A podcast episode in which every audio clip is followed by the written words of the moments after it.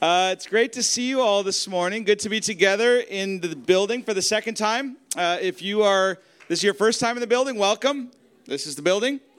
Uh, I won't give you the whole speech that I gave last time about how we got here in the story. If you want to hear it, you have two options. Option one is watch, watch last week's message, the, the, the beginning of it, the whole thing, if you want to. Uh, or two, the better option is let's grab a cup of coffee. I'd love to tell you the story in more detail. I mean that. I, I know people say that sometimes and they don't actually mean it, but like I mean that that's that's what I literally that's what I do. My job is to preach the word of God and to care for and walk with people and pray for people. So that's what I want to do. So don't feel like it's an inconvenience. Don't feel weird when I say that. I mean it.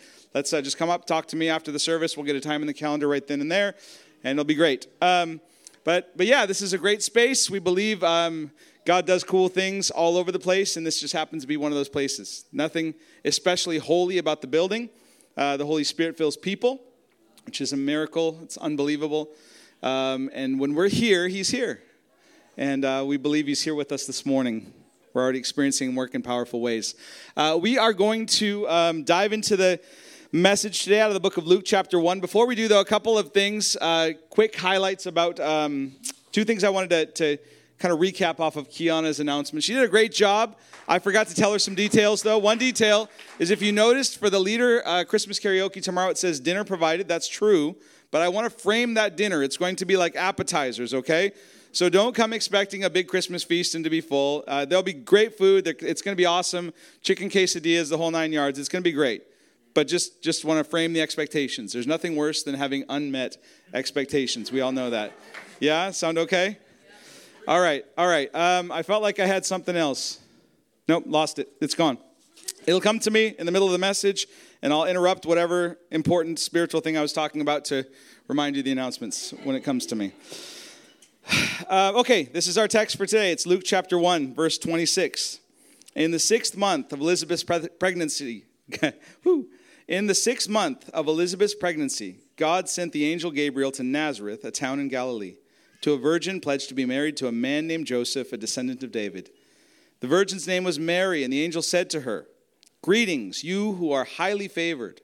The Lord is with you. Mary was greatly troubled at his words and wondered what kind of greeting this might be. But the angel said to her, Don't be afraid, Mary. You have found favor with God. You will conceive and give birth to a son, and you are to call him Jesus. He will be great and will be called the Son of the Most High God. The Lord will give him the throne of his father David, and he will reign over Jacob's descendants forever. His kingdom will never end. How will this be, Mary asked the angel, since I'm a virgin? The angel answered, The Holy Spirit will come upon you, and the power of the Most High will overshadow you. So the Holy One to be born to you will be called the Son of God. Even Elizabeth, your relative is going to have a child in her old age, and she who was unable to conceive is in her sixth month, for no word from God will ever fail. I am the Lord's servant, Mary answered. May your word to me be fulfilled. Then the angel left her. This is the word of the Lord. It's a great story, great text. Uh, through Advent, we're looking at the names of Jesus. Uh, in our Sundays, we've looked at some of the major names out of the Gospel's Christmas stories. So, so far, we looked at Emmanuel. Last week, Mike led us through a conversation around Messiah. And today, we're going to look at the most famous name of all, of course, Jesus. The angel says to Mary, You will call him Jesus. Uh, you notice that there's a card on your seat. If you have been following along, this is our really simple Advent devotional. The front of the card, designed by our very own Angela Rogers, sitting here in the front row very angry with me for calling attention to her. She's an amazing artist. We appreciate what she's done for us. Uh, the text of some of what we just read is there. And then on the back of the card, just a simple, um, very simple, short devotional uh, with a question that we would love for you to discuss in community. The point of this is to have a conversation with someone, whether that's in a table or a family member or a friend, just a really simple question to dive into the name of Jesus. And we want to do that today. Uh, also, one other quick thing if you haven't been following along, if you don't follow the Canopy Instagram, we've been having some amazing kind of short video devotionals every week from our teaching team, which is a newly formed group here at Canopy of people who want to learn more about preaching and teaching. And they've been sharing short devotionals on other names of Jesus, like the Lion of Judah, Lamb of God, the Door, the Way, the Truth, and the Life. And they're amazing. They're so good. If you haven't been watching them, so encouraging, so challenging, uh, you need to go on our Instagram and check them out. Every day there's a new one posted. That said, we're going to talk about the name of Jesus today. Uh, and this message is going to be a little, um, just warn you in advance, a little heavier than I intended a Christmas message to be. Uh, and I struggled with that for just a bit because Christmas, in my mind, is supposed to be kind of light and fun and it's celebratory and all this sort of stuff. Um, but I realized that it's okay to have a heavy Christmas message because the first Christmas was probably fairly heavy, right? If we put ourselves in the situation of the characters in the story, which is something I encourage everyone who's reading the Bible to do, the Bible has been given to us as a story. Don't suspend your imagination when you read it. Enter into the story, enter into the world of the characters, and try to put yourself in their shoes. So here's Mary, a teenage, unwed woman that an angel is appearing to, presumably in the middle of the night, and telling her she's going to give birth to the Son of God. This is a heavy moment all the characters in the story, whether it's Zachariah and Elizabeth, or whether it's Simeon and Anna, or the shepherds, or the, or the Magi, all of them are living in a, in a heavy time, a time of occupation by the Roman Empire. It was a real world scenario. There were no lights, there were no trees, there were no parties, there was nothing else. It was just life. It was real life that the angel showed up in. It was real life, more importantly, that Jesus showed up in. And that's what Christmas means. And it's important that we start with real life. We can get to, I, don't get me wrong. I'm not trying to be Scrooge here. I, if you were at West Side Nights, you know I love the lights, I love the songs, I love the celebration. But let not, let's not forget the order. The order is this life is hard. And into the difficulty and challenge of life, God Himself comes. He doesn't stay aloof, He doesn't stay distant. He inserts Himself into our story. And out of that comes celebration. The celebration comes out of his presence. It comes through the pain, through the difficulty of real life. When God shows up, we have a reason to celebrate. And sometimes I think we forget at Christmas, like the gritty, real part of life. You know, it's like we fast forward to the celebration without ever dealing with the stuff. And the truth of the matter is, that's why the holiday of Advent exists. It doesn't, it doesn't exist to like dust off the Christmas songs and warm everything up. It exists for us to take a good, hard look at real life, at the stuff around us. It exists for us to, to look at ourselves, to look at the world around, to look at the brokenness, like not, not gloss over it, but to look it right in the eye and prepare ourselves with longing for the coming of a Messiah who will save us. That's what the name Jesus means, right? Luke doesn't tell us here, but Matthew's, in Matthew's version of the gospel, the angel says to Joseph, You will call him Jesus, for he will save his people from their sins. The name Jesus in Greek, it's a Hebrew word, Yehoshua, Joshua, right? Great name. It means God saves.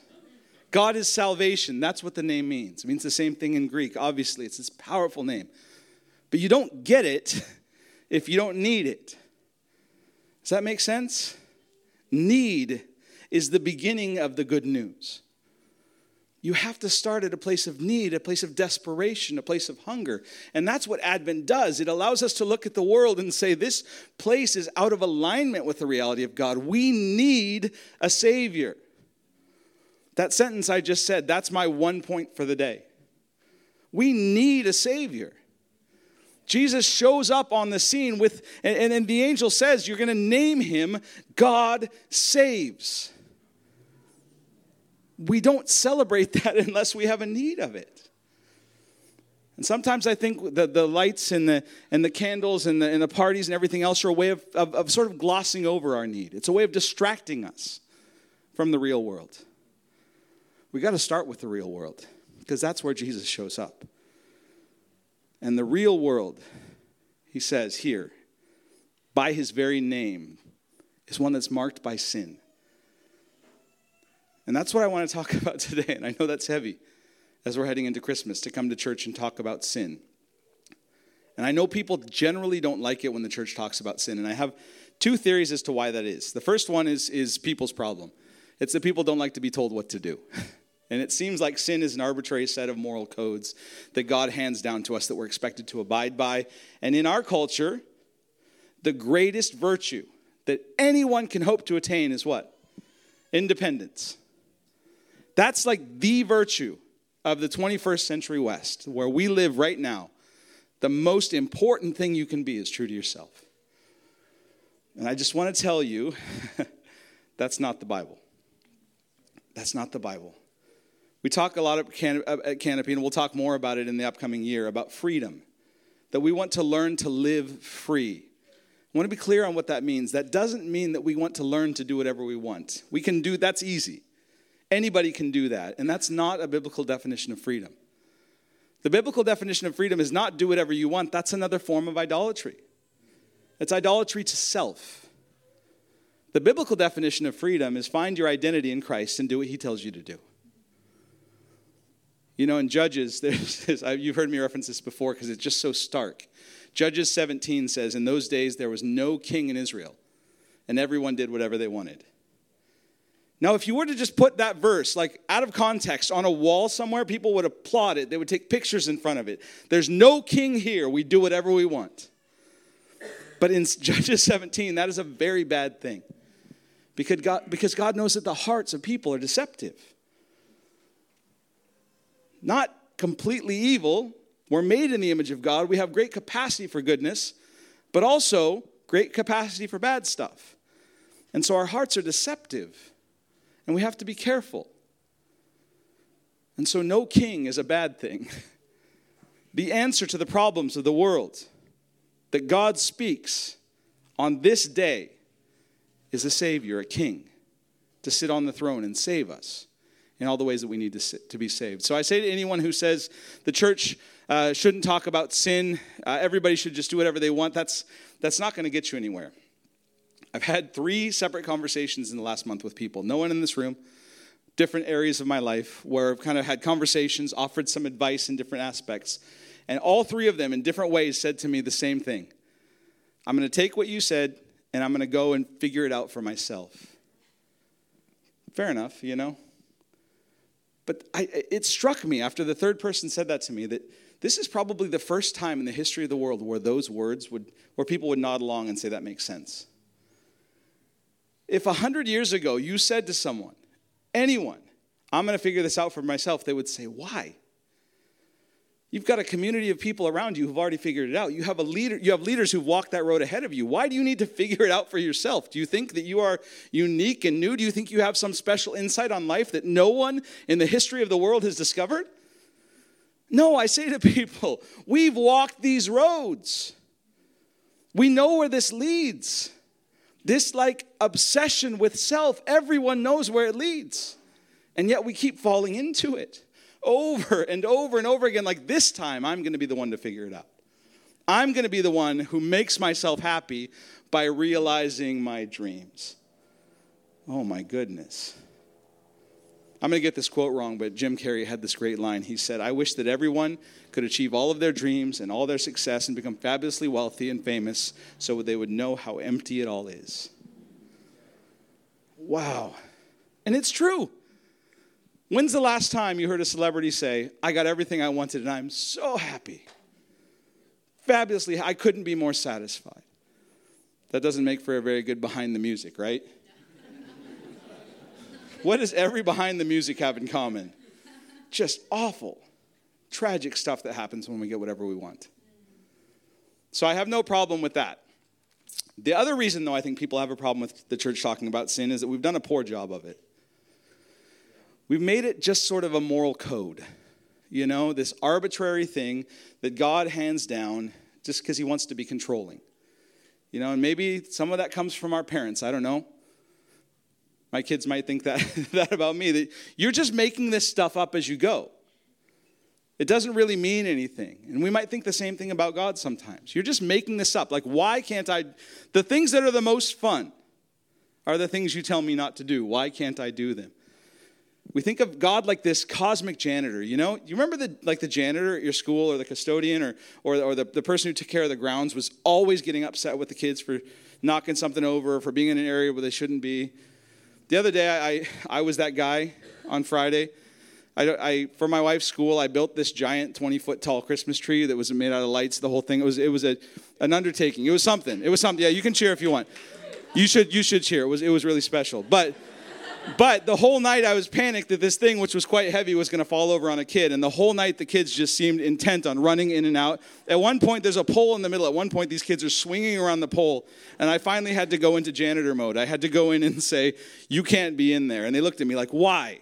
Ju- we're having so much fun and you're ruining our fun. And to them, it seemed like it was capricious. It seemed like it was just me just being a fuddy duddy. What they didn't realize is I didn't want to squish them. God's probably thinking that about us sometimes, don't you? don't you think? I know you think this is fun, but it's going to squish you. It's a good definition of sin. I think I read that, like, I think Bonhoeffer or Barth or somebody said that. Um, yeah, I told you it was going to be heavy. We've got to find ways to keep it light. Um, but no, I think that, that we've reduced God down to this jan- janitor who gets mad when we make a mess. And the fact of the matter is, God's not the janitor, He's the architect. He's the, he's the designer. And sin is not just an arbitrary set of rules, sin is a rebellion against God's design. C.S. Lewis has this, if you haven't read Mere Christianity ever or recently, pick it up. He's got this great, at the beginning of it, he has this argument about um, the natural law of the world. And he compares sin to gravity. He says, We have these natural laws where if you drop a rock, you know what's going to happen, and the rock cannot violate that law. He said moral law is the same way, except we have the choice to violate it. When we do, however, there are consequences. And that's the fact of the matter is sin is not God being arbitrary and capricious. It's he's designed a world that works in a certain way. And He's designed us to operate in that world in a certain way, in relationship with Him, in relationship with ourselves, in relationship with one another, and in relationship with the whole creation. And sin is a violation of that. It introduces chaos and brokenness into that system. And when it does, the whole thing falls apart. That's what we see. If you've read Genesis 3 recently, God, you know, that Adam and Eve sin against God, and he, he, he lines them all up. He lines them up with the serpent and he says to them, there's this famous section of Genesis 3 that we call the curse. And again, even that language is deceiving because a curse is something that you just sort of arbitrarily pronounce over someone. But that's not what God is doing. In that moment, God is explaining the natural consequences of their actions. He explains to them the separation that it's created between himself and them. They're removed from the garden where he walked with them. He explains to them this separation of, of, of kind of their own identity. They're now ashamed of who they were made to be, they hide themselves. He explains to them the separation from one another. To Eve, he says, Your desire will be for your husband, but he will lord himself over you. This man who is supposed to be a partner alongside you now will subjugate you. And he explains to them the brokenness they'll experience in their work in the world around them. Cursed will be the ground because of you. Through hard work, you'll toil all the days of your life all of the system falls apart when sin is introduced. It's not just an arbitrary set of rules, it's the way that things were supposed to work. And the fact of the matter is, they don't work that way anymore, and we can't put it right. This is another big deception that we're seeing in kind of this 21st century world. That if we just come up with the right advancement, whether that's technological, medical, anything else, if we can just get the right thing, then we can actually build paradise. Do you know how long people have been saying that?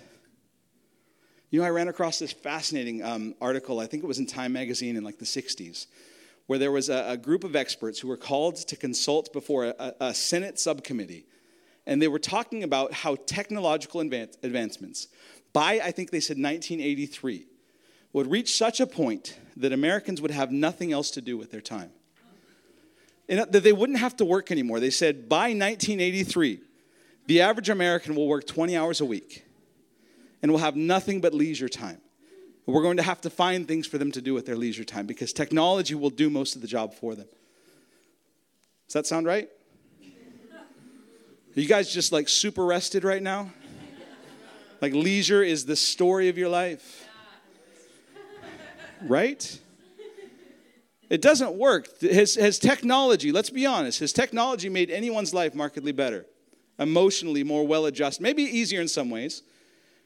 But I look at the world today and I see not just young people, but all people dealing with anxiety, depression, stress on, a, on an unprecedented level.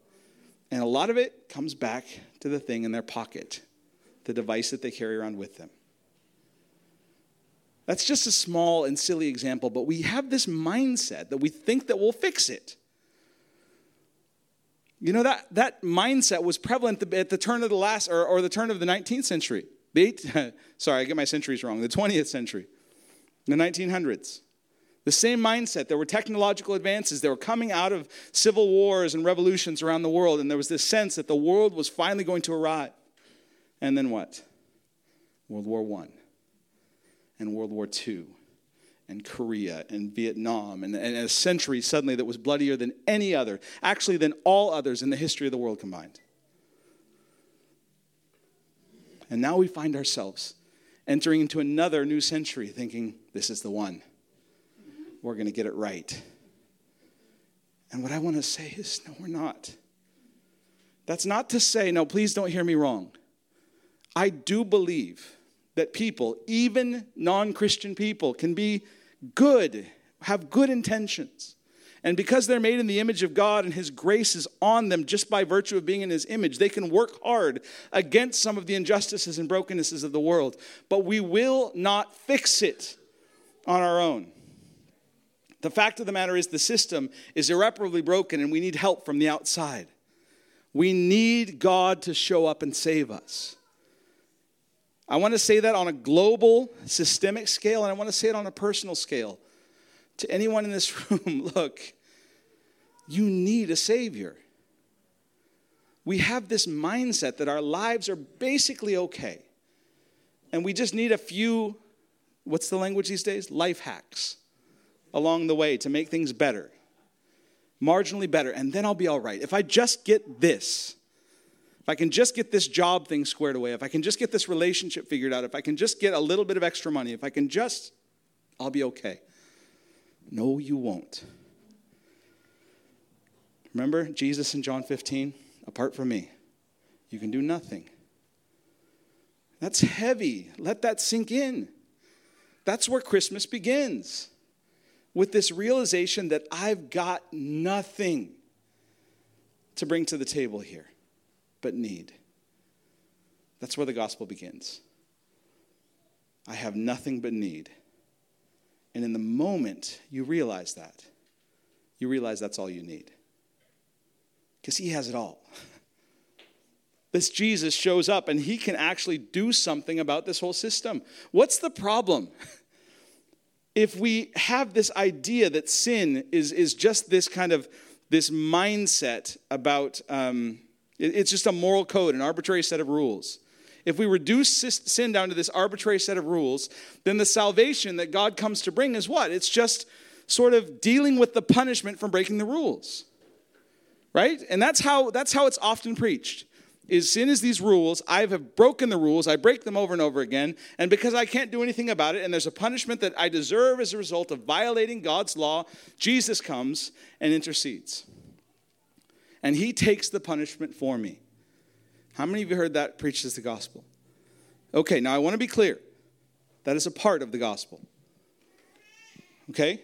I, want, I, I don't want to dis- dismiss or demean any of, any of what I just said because it's true. But it's not the whole truth. You guys taken a multiple choice test recently? You know how the a, there's A, B, C, and then D is all of the above?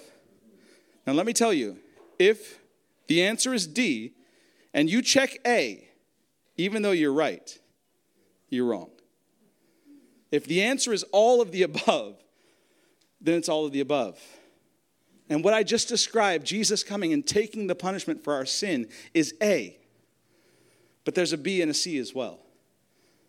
Salvation is not just Jesus taking the punishment for our sins someday. It's also Jesus coming in and enabling us to live the lives God made us to live. In theological circles, they call this sanctification.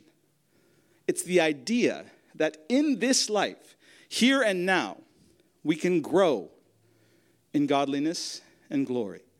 We can outgrow old patterns of sin, and we can be made new. Realize that's possible? Does that sound crazy to anyone else? We can be better not again, not in like a self-help sort of way. Not in this like try harder sort of way, but through Jesus.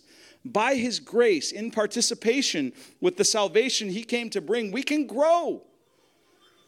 Paul says that we are being transformed from one glory into another. What I take that to mean is the glory that you are made in as the image of God, you are now growing into a new glory, which is the image of Christ.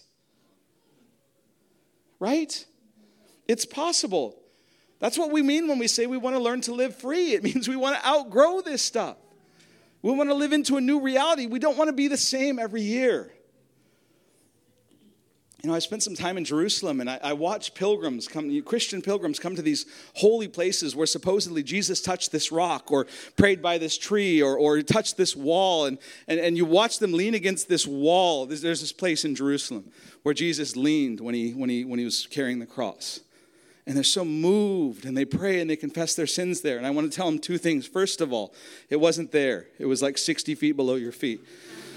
But second, second, what are you doing? Coming back year after year and confessing the same stuff. I mean, don't get me wrong. We all struggle with things for extended periods of time, but like, do you want to grow? Do you want to stay at zero your whole life? Like, I sin, I sin, I sin, I go into debt, and then I come and I confess and I get back to zero. And I sin, I sin, I sin, I go into debt. No, what did Jesus say? John 10. I've come to give life and give it abundantly, overflowingly. Do you want it? That's what salvation means. It means we step into God's abundant life for us. Not perfectly.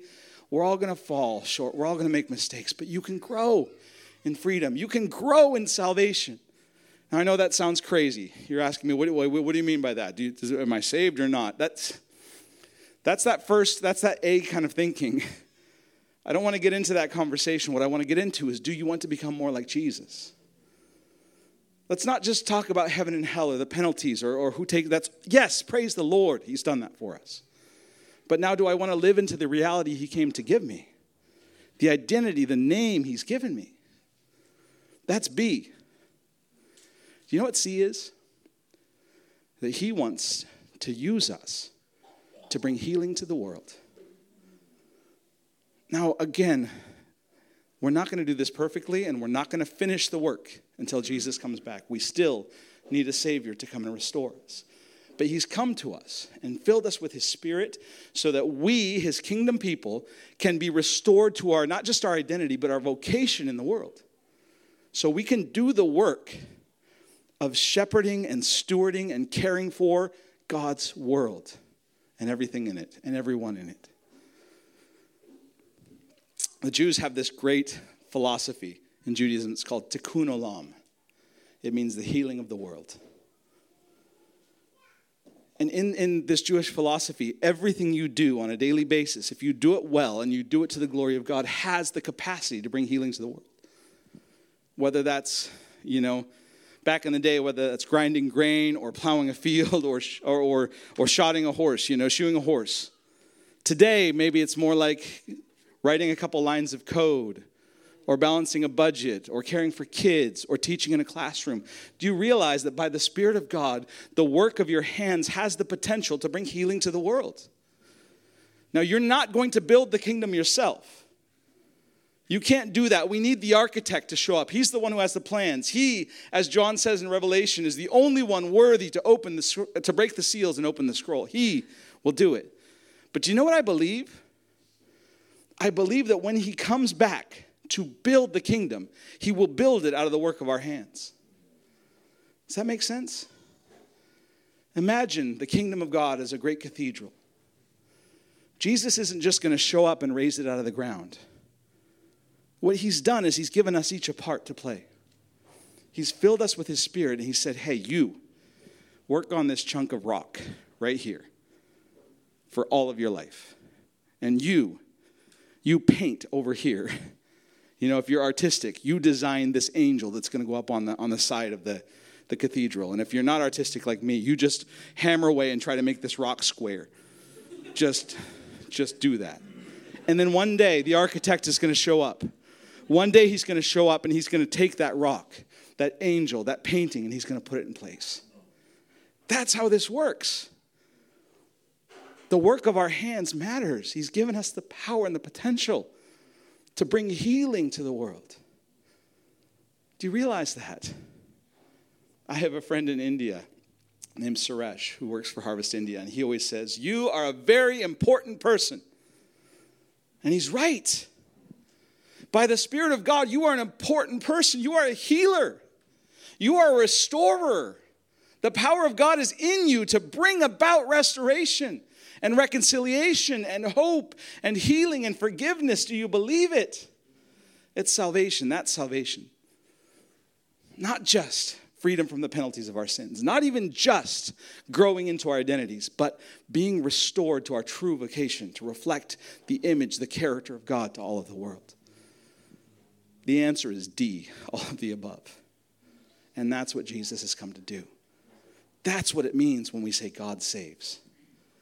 Let's not settle for anything less. And that's what we want to practice in this place church is a place to practice this stuff, where we practice our relationship with God, where it's restored, and we come and we we sing these songs, guys, not just for the sake of because we like singing, although I, I know many of us do, but because they align us, they realign us to the character of God. We're, we're, we're, we're expressing our love and our adoration through song together, and it's connecting relationally. He's here. There's an intimacy that comes through worship. We practice in this place. In this place, we practice a restoration of our identity with ourselves. That's why Kiana took some time to pray into anxiety and depression, and Joanne called it out. Because we're practicing a restoration of our own identities. In this place, we practice a restoration of relationship with one another, where we love each other as we get to know each other more and more.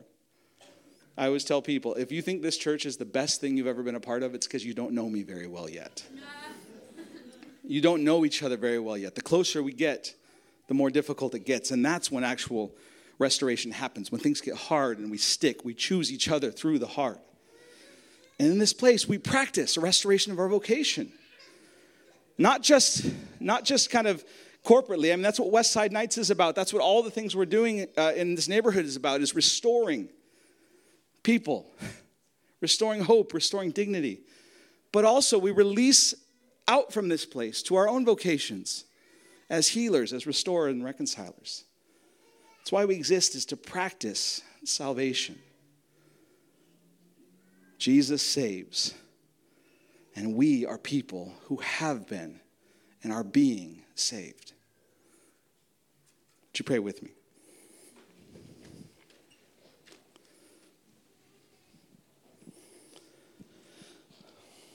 Lord, we love you and we need you.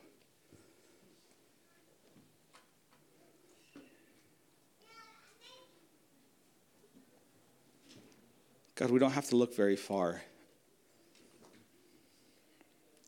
I think to see the brokenness in our world and the brokenness in our own lives. And I want to take a second. I know it's heavy, but I want to take a second just to sit there. Because that's where salvation begins. It begins in the real stuff of life.